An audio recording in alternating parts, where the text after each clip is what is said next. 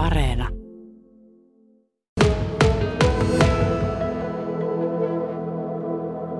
No me oltiin todella otettuja ja kiitollisia siitä, että pyydettiin mukaan kampanjaan.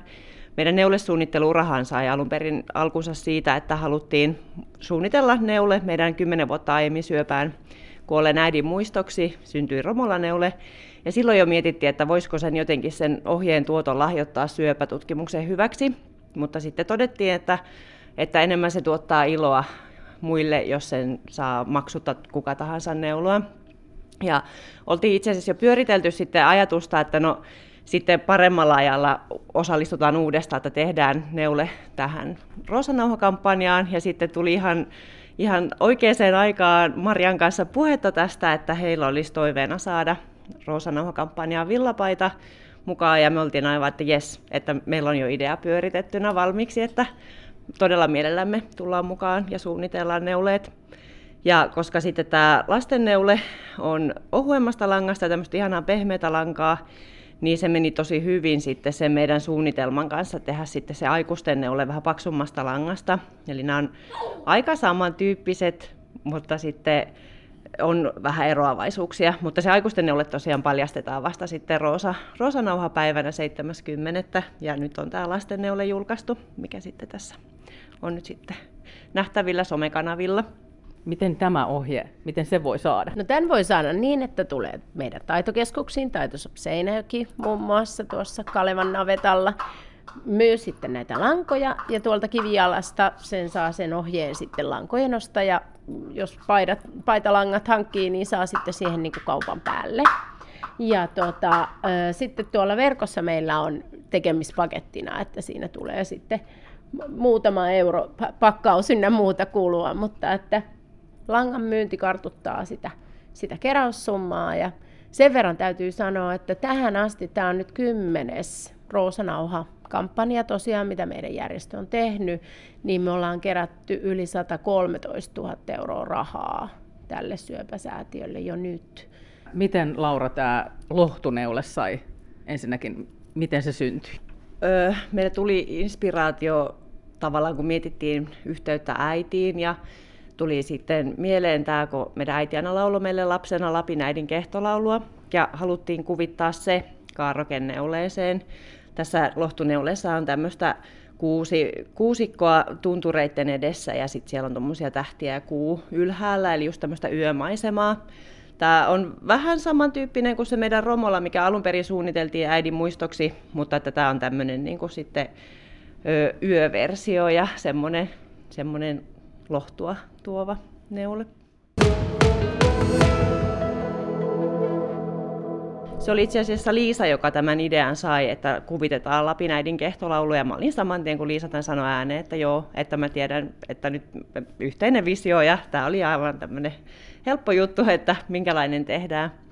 Ja tämä, varsinkin tämä lasten neule, tämä tuli aika niin kuin nopeastikin valmiiksi. Se aikuisten neule vaati tosi paljon testineulomista, että siinä oli meille uusi lanka tämä, tämä paksumpi, paksu pirkkalanka, mikä sitten, mitä ei oltu aiemmin neulottu, niin sitä piti kyllä tosi monta Liisan pari villapaitaa joutunut purkamaankin, että saatiin neulettiheys kohdilleen. Yhdessä ollaan suunniteltu ja ollaan töitä tehty kesällä ja tästä ollaan tyytyväisiä, minkälainen tästä tuli. Sä sanoit, että testineuloja neulojia, niin onko teillä siis ulkopuolisia testineuloja, jotka tekee tätä teille vai ehdittekö itsekin vielä testineuloa? Roosanauhaneuleet ollaan itse testineulottu ja sitten Taito EPllä on ollut omat testineuleet, että on varmasti tullut kaikki koot testineulottua ja saatu varmistettua langanmenekit. Mutta että on meillä sitten tuolla meidän omassa neuleyhteisössä, neulosiskon neuleyhteisössä, niin on semmoisia vakiotestineulojia, jotka sitten mielellään auttaa ja tekee niitä testineulontoja. Ja se on just sen takia, että saadaan varmistettua, että jos on jäänyt ohjeeseen joku virhe tai joku epäjohdonmukaisuus, ja sitten saadaan ne, ne menekit varmistettua, että harmittaa aina, jos jää jää parista metristä uupumaan, ettei tule neule valmiiksi, tai että harmittaa, jos ostaa monta kerää ylimääräistä turhaan, että varsinkin just tämmöinen kuin uudempi lanka itselle, niin on vaikea välillä arvioida niitä menekkejä, niin tälleen se sitten aina ratkeaa, kun joku sen konkreettisesti tekee ihan alusta loppuun. Tämä on teille alkanut kymmenen vuotta sitten tämä neulosiskon siskojen ura, niinkö? Ei, meidän neulosiskoura alkoi viime vuonna 2021. Tämä oli oikeastaan tämän maanlaajuisen pandemian aikaansaannosta, että oli aikaa pysähtyä kotiin ja ruveta neulomaan pitkästä aikaa. Sitä ennen oli, oli tosi monta vuotta, ettei neulottu ollenkaan, kun lapset oli pieniä ja ruuhkavuosia ja muut harrastukset meni edelle, mutta sitten tämä pandemia pakotti rauhoittumaan kotiin ja tekemään käsillä. Ja kuinka ihanaa se tekikään hurahtaa uudestaan neuloosiin monen vuoden tauon jälkeen. Ja sitten kun oltiin neulottu muiden suunnittelijoiden malleja kymmenittäin, niin sen jälkeen sitten saatiin inspiraatio, että ruvetaan, että suunnitellaan mekin oma neuleja, että että me osataan tämä kyllä. Ja sitten siitä tuli niin ihana ja saatiin tosi kivaa palautetta tuolla sosiaalisen median palstoilla, niin päätettiin ihan kirjoittaa sitten ohjeeksi kaikille muillekin. Alun perin se piti tehdä vaan meidän omaksi iloksi ja lähinnä sukulaisille, että semmoinen sukuneule. Mutta että sitten, sitten se päätettiinkin tehdä kaikkien iloksi. Ja siitä se sitten lähti, kun yhden sai kirjoitettua tehtyä sen vaima, että, vaivan, että kirjoittaa ohjeeksi asti, niin sitten olikin jotenkin niin inspiroitunut, että sitä vaan rupesi pukkaamaan sitä neulesuunnitelmaa. Neulominen oli tuttua pidemmän aikaa ajalta, mutta sitten niin kuin tavallaan se lähti vasta siitä. Ja se, oliko se niin kuin nimenomaan se, se äidin muistoneule? Joo, kyllä. Eli se äidin muistoneule oli sitten tavallaan se, mistä meidän suunnitteluura lähti. Joo. Neulominen öö, no, ei välttämättä ollut semmoinen pidemmän ajan juttu. Musta on ihana kuunnella muiden suunnittelijoiden harrastuksia, että ne on yli viisivuotiaasta asti neulonut. Me ollaan Liisan kanssa inhottu neulomista ala-asteella. Meidän äiti viimeisteli meidän kaikki neuletyöt, kun oli ihan pakkopullaa. Mutta sitten kun mentiin yläasteelle ja seiskaluokalla sai suunnitella itse omat villasukat, ja niihin oli siis pakko suunnitella kolme omaa kirjoneulekuviota, niin se jotenkin inspiroi, että vau, että itse pystyy päättää. Ja opettajat hyvin kertoo, että mitkä ne on ne periaatteet, millä suunnitellaan, ja niillä samoilla periaatteilla edelleen tänä päivänä suunnitellaan, että siitä se tavallaan sai alkunsa. Ja opiskelujat meni lähinnä just villasukkia luennoilla tehdessä, että olemat ollaan välillä aika vilkkaitakin, niin, niin se oli semmoinen hyvä tapa maadottaa itsensä siihen luentopenkkiin ja pysyä hereillä, että sai käsille jotain konkreettista ja kuitenkin tarpeeksi yksinkertaista tekemistä. Ja moni usein kuulee, että arastelee villapaidan neulomista, että en mä osaa, että villasukkia teen paljon, mutta en mä villapaitaa osaa.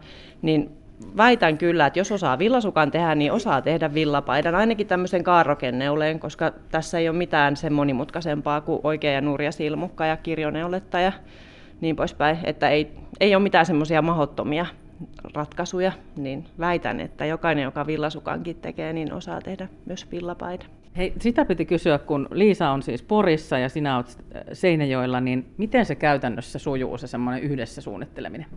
No meillähän on siis aikamoiset puhelinlaskut ja onneksi nyt on hyvät nettiyhteydet ja WhatsAppilla voi soitella, mutta kyllä me siis lähes päivittäin soitellaan. Liisa on nyt tämän vuoden tehnyt 60 prosenttista työaikaa ja itse on tosiaan kotona ollut sitten Ailivauvan kanssa, niin niin ollut helppoa, kun on tälle arkisin, kun isommat lapset on koulussa ja eskarissa ja sitten ollut semmoista arkena päiväsaikaan mahdollisuus soitella.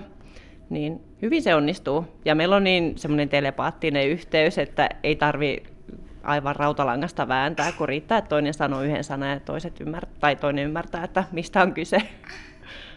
Nyt on viime aikoina, viime vuosina tullut Suomeen tosi paljon uusia neulesuunnitteluita myös joukkoja. Jatkuvasti tulee jotain uusia kirjoja. Onko teillä haaveena, että teiltäkin tulee kirja? Joo, kyllä. Meillä on nyt huomenna itse asiassa lähdössä Helsinkiin kustantamo käynnille että siellä sitten sovittaisiin tarkemmin, että, ja ehkä toivottavasti päästään sopimukseen siitä kirjan kustantamisesta, mutta kyllä meillä on tarkoitus ensi syksynä julkaista neulekirja, ja siihen itse asiassa haluttaisikin semmoinen tavallaan erona muihin neulekirjoihin, niin tulisi tämmöinen suunnitteluosio sitten, että kuinka voisi itse suunnitella omia kaarokenneuleita. Että itse on siis siviiliammatiltani käsityön opettaja ja päivätöissä yritän opettaa nuoria suunnittelemaan omia käsityötuotteitaan, niin se on meidän sydäntä lähellä se omien suunnitelmien tavallaan tekemisen innostaminen ja inspiroiminen. Niin, eli siitä lopu, lopulta tuli ihan ammatti, vaikka te inhositte sitä neulomista ainakin silloin lapsena. Joo, siis tuli, minulle tuli siitä ammatti ja äitikään ei kyllä, tai siis lukioaikana äiti oli mulle ehdottanut, kun mietin, että mitä hän musta tulisi isona, ja äiti oli ehdottanut, että ryhdy käsityön opettajaksi, ja minä naurahdin, että no en ikinä. Ja sitten kun lähdin opiskelemaan ensin ihan muuta alaa, ja sitten pari vuotta kattelin, että no ei tämäkään ollut ehkä mun ala, ja ehdotin, tai sanoin äidille sitten, että no, että mä oon päättänyt hakea käsityön opettajaksi, niin äiti naurahti, että no muistatko, kun ehdotin sitä sulle silloin jo lukioaikana, ja sä naurahdit, että ei ikinä. Mutta näin se oli sitten jäänyt tuonne ajatuksiin pyörimään tämä idean siemen ja sitten tuli minun alakseni. Mutta siis oli niin mahtava se käsityön opettaja yläasteella, että yhdellä ihmisellä oli niin iso ero, että sitten tavallaan itse inspiroitu ja innostu, että hei vitsi, tämä käsityö onkin kivaa, kun saa itse suunnitella ja tehdä, että se oli se ratkaiseva teko siinä.